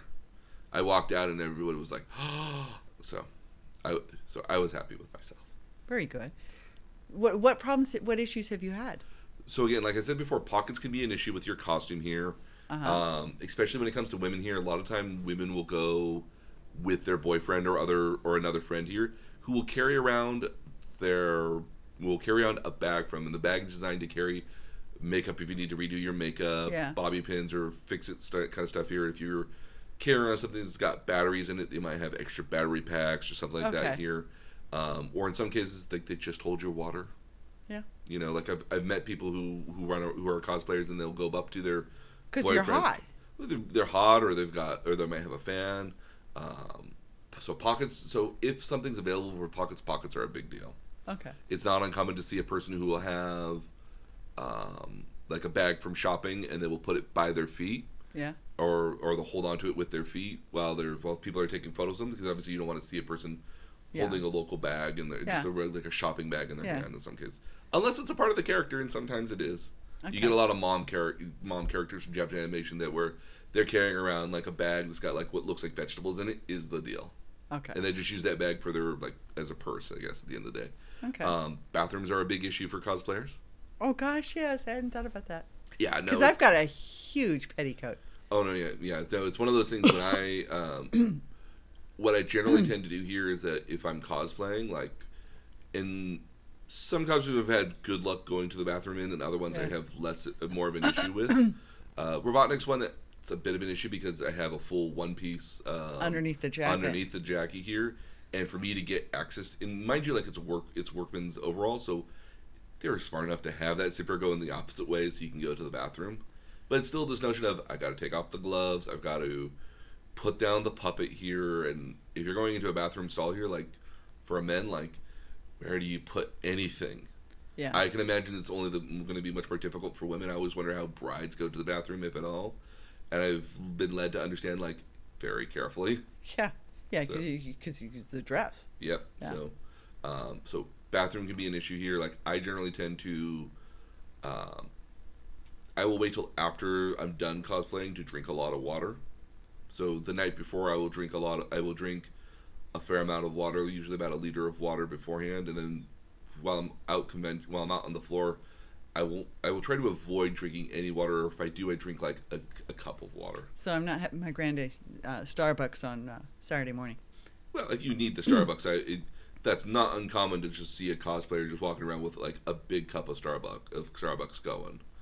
You know, but like if you've got a costume which is difficult to get in and out of, or Yeah. to go to the bathroom in, or you wouldn't want to just kind of take off right away, like that could be difficult. Yep. Got it. But if you're okay. but if you're like in a, if you're like in a Japanese schoolgirl costume or you're one of these like Naruto costumes that are not that are very simple costumes at Yeah. the end of the day, like that will probably be less of an issue for you. Okay. Um, one of the other ones here for interactions don't linger. Okay. Girls especially don't like people kind of like just hanging out in the shadows or onto the side of them. Being creepy. Sometimes they can be very creepy. I mean, like some some people seem to think that going to a convention is a great chance to pick up people. It is the worst place in the world to pick up somebody. Oh, so you go to these things and at night you you you don't. You hook up with other people. Yeah. Some people do. It's it's a bad place to do it at because you get you get the dynamic I have with nerds, which is this like one to ten scale here. Like in general, I'm a six or seven like nerd on it on mo- on a lot of topics here. Some topics I'm at an eight or a nine. A lot of other topics, like when we get to like Magic the Gathering, I'm like a two and a three level understanding. You used to it. play. I used to play, but it's been Yeah, a long time. time, yeah. And even when I was playing, I wasn't playing very good. Okay. But like, there's some topics I know a lot about, and there's some topics I don't know a lot about. The spectrum when you get to a Japanese when you get to a convention here is that the spectrum is all over the place, Okay. and you might meet a person that's like, like I've met a person one time who was like who was following me around for a good half hour because they thought I was just like the coolest guy in the world dressing up as Doctor Robotnik. And I eventually had to like look at him and was like, dude, like if you want to take a picture, you can take a picture. If you want to say hi, you can say hi. You don't have to keep lingering, man. It's weird. yeah. And after I told that, they ran away. And then I would see them occasionally in the convention, but then they would like, oh, and they would run away. And I don't want to dissuade anybody from talking to me at a convention. I want to talk to people at a convention. Yeah. The one time, the first time I ever went to the the convention is where we had uh, in Pac in Seattle for PAX West, Uh huh. where I got to go to the one guy's booth. They had a Sonic the Hedgehog booth there showing off Sonic Mania. And I basically just hung around there for like a half hour just toying with people, like, fall into the pit. That's right. No, Sonic's not. Stop killing my badnik. Stop. Like, I was just messing around with people while they were playing. And I thought it was hilarious, and the people there th- and the other people there at the booth thought it was hilarious too. That the bad guy was telling them to not do that here. Yeah. But some cosplayers, other people there were like, "You're ruining my experience." Yeah. So I I can appreciate that, and I, when I saw somebody leering at me, it's like, you know what? Okay, I'm gonna move on. Yeah. I have other com- I have other I have other aisles to walk, and people who have not seen me here yet today. Now you have said before um, that um, you would like to go some days to the convention, not in costume, or for at least a couple of hours, so you can actually see it. Yes. Um. with a depending on the size of the convention here, like uh, usually I'm like if I if, if I'm going for a multi-day sort of thing, usually like the first day I won't go in costume. So I want to see what the convention is. I want to see where all the floors are and all the aisles are, especially if it's a new place. So like on a Friday. On a Friday here, like I'll go when the uh, when the con opens up at like nine, ten o'clock. The first like two or three hours. I might just walk around without my costume on, because especially if you're going to walk the floor of the convention, you want to know where the open spaces are, so that way you're not in the middle of the aisles blocking traffic, or you want to be able to avoid being in a situation where you are halting access to other places. A lot of time when you get to some conventions here, uh, the staff will, will be very vocal about, hey, no taking pictures in the aisle, or you got to take pictures off the show floor. They say that and it never actually happens, but I mean, like it's always. But it makes sense. You don't want to create a, a traffic jam. you don't want to People create a can't get around. bottleneck or stuff like yeah. Yeah. like that that is somewhat intentional so i often will go for so especially when it's like pax west which always has a slightly different layout every year i'll go and i'll scout the area and then figure out where i want to cosplay at and where i want to kind of ling- linger at but also i might want to like go and try a video game or try something else out there um, and you can't do that while you're in costume because it's, it's not that it's weird but like It's out of character. it's out of character and me kind of walking around without you know me just kind of hanging out at the table just playing a board game in some cases people will come up and stop me and be like hey can i take a picture with you and i gotta stop what i'm doing take a picture for like two or three for like a minute or so then sit back down and be like okay where where did, who did what here this last turn Yeah. like it's rude to the other players at the table and i don't get to enjoy it as much either so yeah. sometimes just walking around the convention without the costume on is worth it as well um, I get that. So let's talk about some of the things you can find at a convention here Okay. um, in most in every convention is going to have what they call an exhibition hall or an expo hall. Okay. In an industry-based panel, uh, sort of convention here, this is a convention where it's going to be, it's going to just completely have one booth after another that's trying to sell you their product, and that product being in let's say uh, E3, PAX West, a video game conference here, like each one of those booths or something or have uh, somebody's video game that they're trying to sell you Yeah. and that's the entire point of the show is for every for trade trade industry people to show off what they have there. Like if you go back to old computer co- conventions, um, or the Consumer Electronics Expo in Las Vegas here, Yeah. an industry convention is all about them showing off their wares. At a fan convention, though, it's the exact opposite. Every single booth there is meant for commerce. And now, when I mean commerce, I mean, hey, look, I've got leather bound books and leather bound stuff here. Who would like to buy leather bound stuff? Or, hey, I've got this giant wall of every single Funko that's ever existed for nerdy stuff here. Which one do you need for your collection? Or, I sell wooden swords. Or, I sell, like, I sell hats and shirts. Or, I sell. This is the stuff in my store that doesn't sell. Maybe somebody here will buy it So it's all fan paraphernalia. Very much fan paraphernalia. It's very much like going into like a covered market, if you will, or the jade Uh-huh. market. Um, and basically, just you know, you'll see a lot of stuff there where you might never see this ever again. Yeah. You know, this is this is something that came out in in I've I've got one of my figurines here is something that came out in night. It came out in like 1999. They don't make it anymore, so it's the only time you'll ever be able to get it here ever again. You know, it's the last run of it or something. Or there were one of my favorite ones here, which is the little little girl that's with the blonde hair with the huge banana on her head, Yeah. which is uh, actually her hair actually. Well, yeah, I always assumed it was her hair, so I was sur- surprised to hear you say banana, but it is banana it looks like a banana. Yeah, it, looks it does. banana it does. Yeah. Um, I've never seen an ever. I've never seen another one of those like that ever. And so cool. it's one of those things where like when I saw it, it was like, let me walk around a little bit, make sure it's not somewhere else. Because sometimes some people will sell stuff for a lower price than other people, Yeah. Or something that's really really popular might be there a couple days later and might be like half price that other that last day. Because you don't want to pack it up and take it home. Precisely.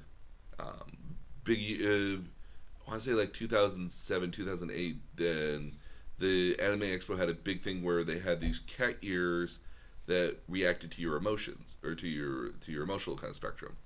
So if you were like really kind of like if you were like really alert, the the ears were kind of like twitch a little bit here and there. If you were just in kind of very content mode, they were kind of like this. And if you were kind of less, if you were like more low energy, they were kind of like droop down. But they like looked at stuff they might perk up if you were like, oh, that's something of interest, and you would perk up. They were very cool. They were all over the convention here. Like everyone was selling them for like 75 80 dollars and as the convention went on after days went on they got lower and lower in price so finally they were going they were selling it like 50 bucks a piece Yeah. and then like and then that next year out later like they were like rarely if ever seen if, if they were they were like $40 a piece here like i bought a pair like almost like a decade later for like 25 bucks which is kind of it, it was just kind of a cute thing Well, it's fun. It's I, fun. I love stuff like that. Absolutely. Um, so yeah, so that's an expo floor here. Um, you're gonna have an area that's outside of the expo hall. It's usually you know it's like a lobby or a promenade sort of the Uh-huh. area here. This is where a lot of cosplay happen, where a lot of cosplay pictures happen, because in a lot of cases, depending on the convention, they don't like you doing it in the convention, so they'll Right. actively dissuade you from taking pictures in the convention, or they'll ask you to leave the expo hall until you're done taking Pictures. cosplay stuff Okay. like that here.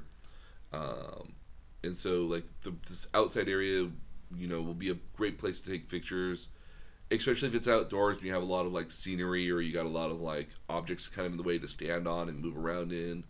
Um, Anime Expo in, when it was in Anaheim, Anaheim has this great giant open space that's right outside their right outside the main expo uh, convention center itself. And one part's got like palm trees and for, and kind of like grassy areas, and other places got like this tiered sort of steps on it, so you can take a big giant photos. They have a lot of. I think they realized they have a lot of like space that they wanted to give people chances to take different photos at, and so it's a great place. But on a Saturday, which is the biggest day you can go, everywhere. Okay. Dude, You'll have a lot of people who gather up on that on those days as well, which are very cool. Okay. Um, So you might have a picture that was everybody who was dressed as that theme. or in that particular Costume, yeah. yeah, costumes. You might have a, you might see like we might we might and it's not as usually very common, but you might see like two or three other Princess Peaches, Uh huh. and you might all just hang out as three different Princess Peaches here in some cases. Yeah. That Especially would, if- that, that would be fun. Especially if you're in a, in a if you're cosplaying something that's got a lot of characters in it. Mm-hmm. Sometimes you're seeing another character like, oh my goodness, finally another character. You want to hang out for a while, and you might walk around for an hour. Especially if the two characters are like love interest or related to each other or family members, something like that. Hey, I've never seen. You know, like that's a really fun one here. Like if you see, there's a show called Full Metal Alchemist. If you see a guy who's got a little red coat with a blonde hair and a braid with a kind of metalish looking arm. Uh huh. If you see his big brother that's in a suit of armor, which is not very common, like those two people might hang out a lot during the convention. Yeah. Because that's a guy in a big suit of armor. That's your brother. That's a big part of the show. Okay. So That's kind of cool. yeah. Yeah.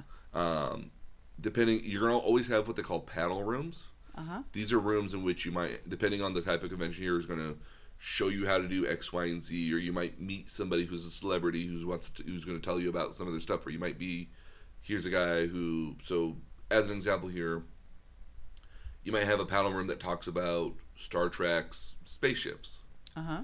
and it might be just a fan based community, but hey, here's everything we know about the Enterprise, or Okay. here's a little shuttlecraft and everything, or here's some standard tech of like Star Trek here, or you might have something where like, oh hey, Brent Spiner's now going to talk for like an hour and a half or two hours and take fan questions, or talk about cool things that happened on the show when he was in it, or uh, or maybe in some cases you get the producers like, yeah, this was really tricky to do this here and there, stuff like that here. So yeah. um, in an anime convention, we're going to get some people who are like, oh, here's how you can, here's how I draw an anime character, or here's how I put a model together, or here's how you try to get into voice acting. Like, there's a lot of these panels here for, and almost anybody can host a panel at a fan convention here. You just got to like prove, you got to like just get in early and prove that you can do what you, you know enough about what you're doing to be able to do it. Yeah. And you got to have about an hour's worth of material too. Yep. Is- slideshows are very much welcomed. Yeah. So. I would imagine. Okay. Um, in more fan conventions, you're gonna have like a game room or a game hall. Um, Fanime does do this here, where they have a, a, an area that's gonna have a place to play some board games or a place to play card games. It's gonna have uh, some console gaming. So if you want to play like PlayStation, Nintendo 64, they'll have some stuff there, kind of just out and about for you to play. Um, some the bigger conventions might have like actually rent full arcade games and put them out there. I know Fanime does do that. Okay. Um, another one that's kind of more common with more media ba- fan based fan based conventions are uh, viewing rooms. So you might have a, especially an anime expo and Fanime here, We'll have rooms that are just playing nonstop episodes of Japanese animation. So you might just So you might just walk into a movie. You just might walk into a theater kind of setting here with a bunch of chairs sitting around, Yeah. and just be like, "Oh, here's an episode of Ranma One Half. I'd like to watch Ranma One Half for a little bit." I've literally wasted hours in here watching mo- Japanese movies of just bizarre Japanese movies, Yeah. just for the sake of being able to say like, "I saw I saw a movie called Zebra Man." Was it about a zebra man? Yes. Cool. Well, it was it's about his, it was about a guy who was trying to be a superhero from a TV show that got canceled many many years back, and somehow got wrapped up into a very weird sort of situation where he ended up having to become the hero. It's a very, it's a very cute little it's a very cute movie at the end of the day. It's very it's it's very much a, a fan appreciation of that kind of era of of dressing up in costumes sort of superheroes. Well, yeah, I liked I liked uh, the American superhero that was on a couple of years ago. Was just sort of a regular guy who suddenly got zapped. Yeah. Yeah. Um, so yeah, but you'll get a lot of viewing rooms like this. Um, these are great places to take a break at. If you because it's in a Get, dark get off your feet. to get off your feet. If you're in a if you're in like a big costume, it's a chance to just kind of like shed some of that costume for a little bit. So like if you so if you got an armor that if you got a costume that's like a full like a full thing of armor, even if it's just foam, it's a chance to take off the gloves, take off the chest piece, and take off the helmet, and just kind of like just sit in the back, just sit on the ground or sit in the back of the theater, and just be like, ah. Because nobody's going to see you in a dark room. Nobody's going to want to take pictures of you, and everyone in there is very much like, "Shh, it's a movie theater," sort of, sort of setting. Um, you might have different conventions are always going to have different stuff here. Like if you go to a Magic the Gathering Grand Prix or GP, um, I think they've re- rechanged the names here to something else. Um, most of their expo floor is literally play space for for the different tournaments and games that are happening. It's literally just wall to wall tables and chairs for just people to play. Um, That's kind of fun. yeah, it's, and it's kind of the reason you go to one of these conventions to play Magic the Gathering. So you're going to have a lot of places to play it at. You'll have some people who are selling cards and other paraphernalia here, but Yeah. most of the area is designed for the play space. And if you have panel rooms, it's about, oh hey, you really want to get into drafting, or hey, you really want to get into this is this is the lore of this particular card set here, or something like that. Because uh, oddly enough, in Magic the Gathering, there's a lot of lore. Yeah. Well, I I tried to you know because I had three of you that were kind of into it, and I I tried to pick up on it. Yeah. And do it. I I was never any good. When I mean lore, I mean like there's an actual story being told in this card game, like Yeah. beyond ju- beyond just the uh, game you're actually playing. So Yeah. No, I get it. Um, So one of the things you might want to do when you uh, go to a convention here, like what are some of the things you might want to you know find at a convention, or why would you want to go to a convention here? Like, well, if you're really into something, you know, I'm finally going to meet other people that are into it too. Yeah. Nerds are of these kind of the genre here where like they're they're things that they're interested in are already kind of hard to find people to get interested in with them. So a convention's the perfect place to find other people who are into what you're into. Um, again, like I mean, it's hard to kind of just walk out in public and be like, "I'm a big fan of Sword Art Online," and and everyone's gonna look at you like, "The hell are you talking about?" As Okay, if you walk but- out, and you- as you walk out, he's like, "I'm a fan of the 49ers," and I'll be like, "Yeah, me too," and other people are like, "No, Raiders." I was like, uh, Well, a bit. I mean, I, so I I go to um, a yarn convention, hmm and and I could say at the yarn convention, "I'm a fan of knitting." not even I'm a fan of knitting. I could say I'm a fan of brioche, and people would know what I meant. Or I'm a fan of entrelac, and people would know what I meant. And you have no idea. I have no idea, and I would I would look at you as if you were bizarre and crazy. Yeah, because well, I generally am, but but um, but yeah, no one would have an idea. But there, I could take a little class on it. I could take Yeah. a ninety-minute class on Yeah. brioche. Or you might take a class on cosplay in an anime convention, you know, like Exactly. stuff like that here. Yeah. Um, so other obviously you can see cosplayers here. There is a cosplay I do want to warn you about. There is something called crossplay. So crossplay is the notion that you are dressing up as a character of the opposite sex. Oh, So what happens in a lot of times because so, so drag. not necessarily. Okay. So what happens in some cases here that um, we talked about in the in the Japanese animation episode where you have characters that are from a series that are kind of bishonen or pretty boys. Yeah. some girls like to dress up as the pretty boys, so they'll dress up as you know fe- as male characters, and it's somewhat not uncommon for a lot of characters in in uh, Japanese animation to actually be voiced by women. Like famously, the most powerful character in the world named Goku is from Dragon Ball, is voiced by like a fifty year old woman. Okay. It was a very, very, very gnarly voice. Naruto, a very popular character in Japanese animation, also voiced by a woman in Japan in Japanese. A lot of Okay. characters, so a lot of young children and teenagers are kind of voiced by women in Japan. Okay. A lot of the men do much more mature characters, sort of, in the Okay. mala cases. Um, but that's not uncommon for for girls to be walking around in as Naruto characters or other male characters here.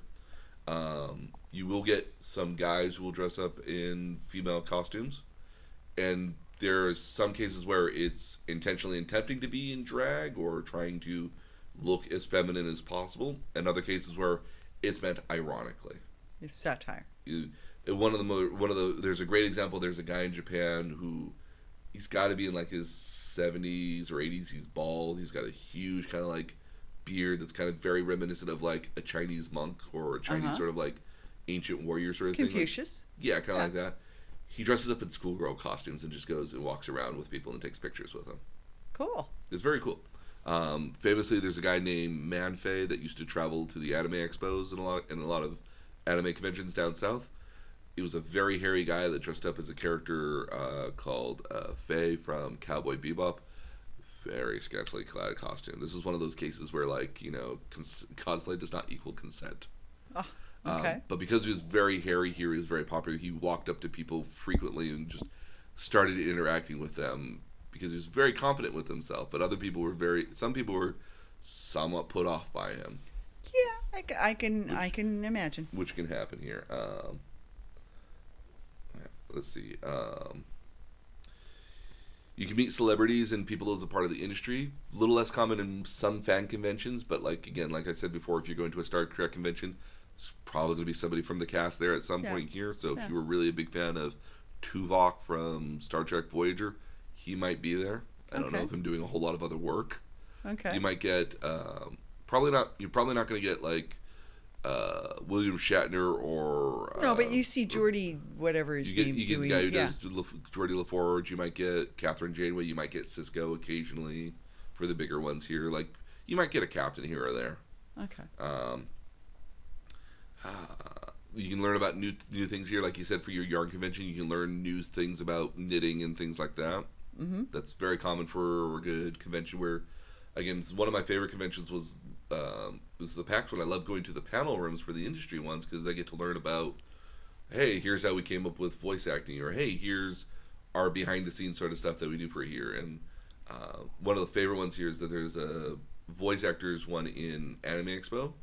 Um, usually for one of the major companies that does one of the major shows, they show a blooper reel at the very end of it, which is hilarious to watch. A That lot- would be fun. a lot of cursing. It's very fun. Um, there's also some etiquette for conventions as well. Okay. Um, one of the uh, one of the most obvious ones that you wouldn't think would be needed to be said here at all: be nice and kind to everybody. Yeah. Like you're all kind of here for the same thing. You're all here to to celebrate this thing you're really interested in. Like, you know, if you don't like something, keep it to yourself. Like, just create a positive atmosphere for everybody.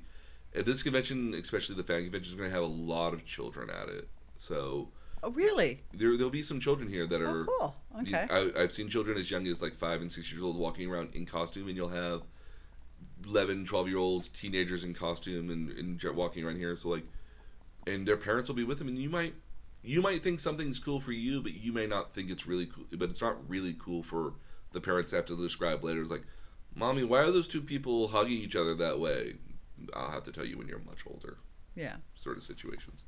Um, always ask for permission. If you want to go to the booth and you want to, you're thinking of buying something, but you want to pick it up to get a closer look at it, you can ask the person at the booth, "Can I take a look at this?" And you know, just um, you just excuse me, excuse me, can I take a look at this and you can pick it up? Some people won't let you pick up stuff because it's really expensive. They don't want people running off Right. with it. Right. But other people might be like, if it's small enough, they might, yeah, sure, you can take a look at it. Or, hey, that thing that's all the way up there, can I take a look at it? Yeah, sure, let me bring it down for you. So, you know, just be nice about asking for permission for stuff like that here. Same thing goes with cosplayers. Same thing if you want to, some booths will have uh, like a VR setup here. You know, like hey, can I try the VR setup? Yeah, sure. Let me show you. Okay. You know, always ask for permission. Um, we've obviously talked about cosplay is not consent. Yeah. You know, harassing other people is not good in the convention. That's a quick way to find yourself without a badge and thrown out of a convention. Okay. I've seen that. I've, I've been that guy that's thrown people out of conventions before. It's kind of fun from my point of view because I have all. Because the end of the day, it's like, who are you going to complain to? Yeah. I'm going to go to the police. Be my guest. The police are going to be on my side. Yeah. So, um, if you're going to go to a convention, read the cons rules beforehand. Cons have wonderful websites that list out all their policies and procedures. Especially if you're cosplaying, it'll tell you like if you're going to have like a prop weapon, what, what are the specifications for it here? Like, can you bring like a gun? They, some conventions won't let you have any sort of realistic guns, even if you have the orange tip on it, which denotes it being a fake gun. Right. They will not allow any guns. It has to be Okay. a futuristic or sci-fi gun. Okay. Uh, some people, some conventions won't allow you to have a weapon. Won't allow you to have like a staff over six feet tall, or a weapon that's taller than you. In some cases, Okay. stuff like that here. Um, don't linger. Lingering, li- not necessarily lingering uh, for watching cosplayers or other people, but like, don't linger at a booth. It's a quick way to look like you're being like you're being you know Like sneaky and suspicious. yeah. yeah. Don't linger in the aisles either. Like this is one of those things. Like if you're gonna take a picture of somebody in costume, don't take it in the middle of aisles. Wait to get to a Yeah. more open space to allow people to move and back Around, and forth and move around you. Because again, like some of those aisles can be, you know, walking space that's no bigger than this table here in some cases. Not all the time, but that's a very extreme example. But like from my from my wall here to your wall behind you, like it's Yeah. very much a ten foot sort of span, and you've got like maybe fifty people trying to get through this area here. Don't linger in those spaces if you can. If somebody wants to take a picture of you in cosplay, you know, tell them, you know what, let's walk o- let's walk to the end of the aisle where there's an open space, and then take the picture there. Yep. So you're not in anybody's way at all, or or anything like that. Like it's somewhat unavoidable, especially if you're at, if you're at the booth here, that people at the booth are like, oh my goodness, she looks so often. Let me take a picture. Click, click, click. Like sometimes that's unavoidable. But but if you're gonna pose with somebody, that takes a moment. Yeah, or if you're just going to pose in general, like depending on, in your case, you're going to have like a big petticoat that might, you know, that's Yeah. a lot of room that you're going to have to walk around in in some cases. Yeah, yeah. Um, and I haven't seen how big the petticoat is. So, but, It's pretty big. like what, like 160 cent, like centimeters or something, or like, It's just probably two yards wide. ooh, nice. We'll see. Yeah. Um, if you have children, set good rules with your children. It's kind of the same. Assuming you were taking, assuming, assume you were taking your children to like Disneyland or something. Have rules about if you get separated, where do you meet up at? Yeah. You know, keep an eye on your children because again, like especially There's lots for them to touch. lots for them to touch, Yeah. lots for them to grab, especially when it comes to cosplayers. Like, I've had a person one time who, uh, I there was a little child that like was enamored with me, saw me, was just like, and so I went down low to take a picture with them. So I got down on my knee on my knees and I stretched down to the bottom, and they came up and hugged Sonic, which was really cool. But then they were trying to take Sonic off my arm, Oh. and it was yeah. very much a notice like, please don't like. He's a little fragile sometimes. Yeah. You know, Yeah. she was like hugging him really tightly, and then it was like it was like we all thought this was amazingly cute, and she was dressed up as a Chun-Li, and it was so cute. Yeah. But she was also kind of ruining my cosplay and almost breaking it, and I was like, uh, Yeah. darn, no, I six totally years get old. that. Yeah. Um, so yeah, like keep an eye on your children, obviously. Um, I'll keep an eye on mine. oh, okay. Yeah. Come bathed. It's a it's a running joke here that some people wear bars of soap on a string around their neck when they go to the conventions, as a sign of telling everybody I took a shower today. You got to remember that sometimes when you go to these conventions, as fan conventions, some people will go. A lot of people don't have a lot, huge, a lot of money to go to these conventions, anyways. So you might have four or five people to a hotel room. Yeah. That's going to happen at mine. Yeah. I know it already, and I've already explained it to people. Like, if I see more than six people, four people in a room, other people have to leave. Yeah. There's a limit of how many people you can have in a room before I start deciding. You know what? I'm going to charge an extra fifty dollars per person, Yeah. which I've done before, and people are like, you can't do that. That's what it says in my rules. Yeah. So, um, some people go to these conventions and don't bathe. It's an odd sort of situation that you have to explain that to people. Come bathe, bring deodorant, wear a nice perfume if you're a, if you're a, if you have the if you're a woman and you have that option too. Like smell nice when you're going through the convention. It's a small enclosed area. We're all going to smell each other. Cool. Okay. It, it's not it's, it's not it's not going to be crazy, but you'll come across the person that's like, whoa. Wait, you no, no, no, no, no. I mean, un- understand that, that I go on a bike ride that's seven days and Mhm. 551 miles, and by the end of each day, we do we do shower Mhm. at the end of each day. But by the end of each day, when you're in that shower line, people smell. Well, mind you, again, like you're gonna walk, you're gonna have people that are walking around in the same clothing for hours on end. Day after day. Oh, it- oh, I totally get that. now- and, and those can't be easy to have dry cleaned either. If, if you're having a costume in general, like for example, like when I went as my Pokemon character, I have a sweater.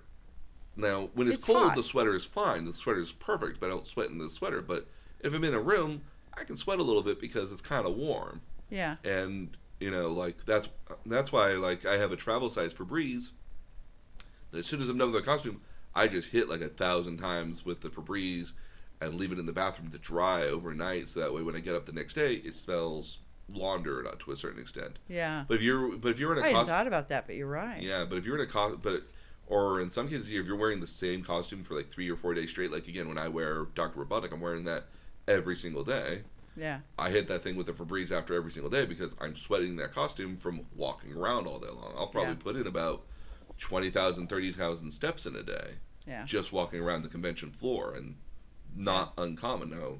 Yeah. Now, ladies might sweat a little differently. Can't necessarily say, but I'm sure We we glis- we glisten.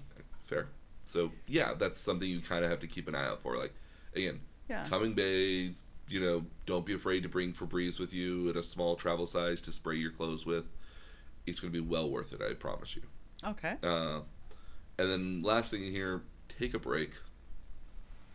Get off your feet. At some cases here, like if you're if you're a woman that's walking around in like heels all day long, depending if they're not even comfortable heels, because sometimes Yeah. the cosplay doesn't consider that at all. Like, take a break.